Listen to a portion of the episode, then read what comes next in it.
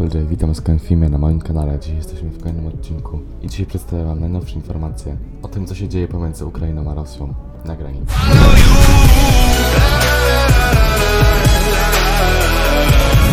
Za kilku miesięcy wojska rosyjskie są jakby przy granicy z Ukrainą.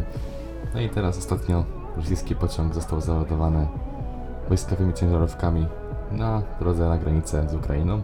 No i z bardzo dużo maszyn wojskowych. Sojusznicy NATO uważają, że Rosja zaatakuje w najbliższych tygodniach Ukrainę. Atak Rosji na Ukrainę miał się odbyć w styczniu. Styczeń jeszcze jest, być może to będzie na przełomie stycznia lutego.